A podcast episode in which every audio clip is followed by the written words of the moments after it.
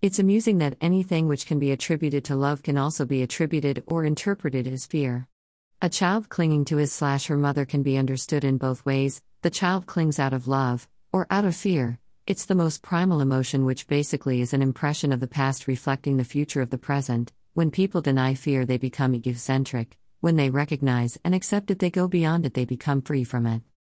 Total lack of fear is possible only in utter chaos or in utmost orderliness, Neither a saint nor a lunatic has fear, but fear is felt by people who are in between. Fear has its importance in sustenance of the world, it is essential to preserve the order in the world, it is a primal instinct. Fear of death preserve life. Fear of wrong maintain right.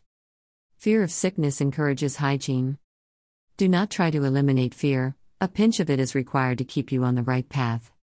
Whenever a boundary is broken, it creates fear, which creates aversion, this aversion brings you back inside the boundary and to keep yourself in the boundary you set P defenses, but when you try to defend your position, it becomes stress, and every time you try to defend your position, it makes you weaker. For example, waking up early in the morning for workout is for many breaking a boundary. Now the inertia of fear comes into play. It convinces you that waking up early in the morning for exercise causes more harm than good. As you work, life demands you to remain awake late in the night, and proper sleep is necessary for good health. Hence, you fall back within your boundaries, and this time you would create better defenses with the help of knowledge. Let the happening be for the past, let the doing be for the present, and the future is a mix of both.